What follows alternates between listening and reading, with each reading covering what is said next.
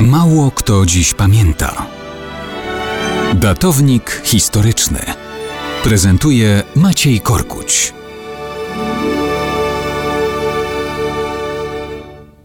Mało kto dziś pamięta, że w listopadzie 1754 roku, a więc dokładnie 265 lat temu, parlament brytyjski opowiedział się za wysłaniem do Ameryki dodatkowych oddziałów wojska.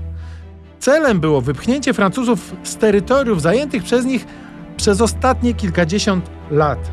Wojna, która wtedy wybuchła, dotyczyła francuskich Kanadyjczyków i Indian walczących przeciw brytyjskim kolonistom z Virginii. Zostawić spory koloniom, czy wprost się włączyć w działania wojenne?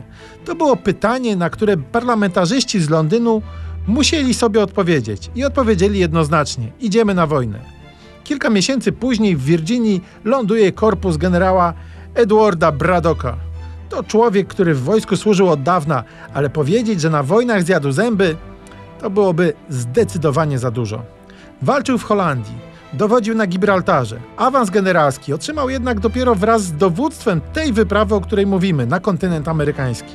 Jako dowódca korpusu w lasach Ohio działa schematycznie, według wzorów prowadzenia wojny w Europie. To błąd nie słucha rad miejscowych żołnierzy z kolonii i członków tamtejszych milicji. Dowodzi na domiar złego m.in. nieostrzelanymi w walce irlandzkimi rekrutami.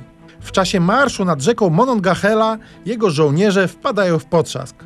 O wiele mniej liczni Indianie i Francuzi z ukrycia w zaroślach strzelają jak do kaczek w uformowany szyk Brytyjczyków. Angielskie salwy idą na oślep, w zarośla. Olbrzymie straty, chaos w brytyjskich szeregach. Panika. Część Brytyjczyków ginie od swoich. W końcu postrzał w płuco otrzymuje i Bradok. Umiera wkrótce. Straty Francuzów i Indian? Trzydzieści kilka osób. Straty brytyjskie? Pół tysiąca zabitych. Wśród nich cudem ocalały George Washington, późniejszy ojciec niepodległości Stanów Zjednoczonych. Po latach Bradokowi wystawi pomnik, chociaż wiedział, że jego jedynym powodem do chwały była co najwyżej śmierć.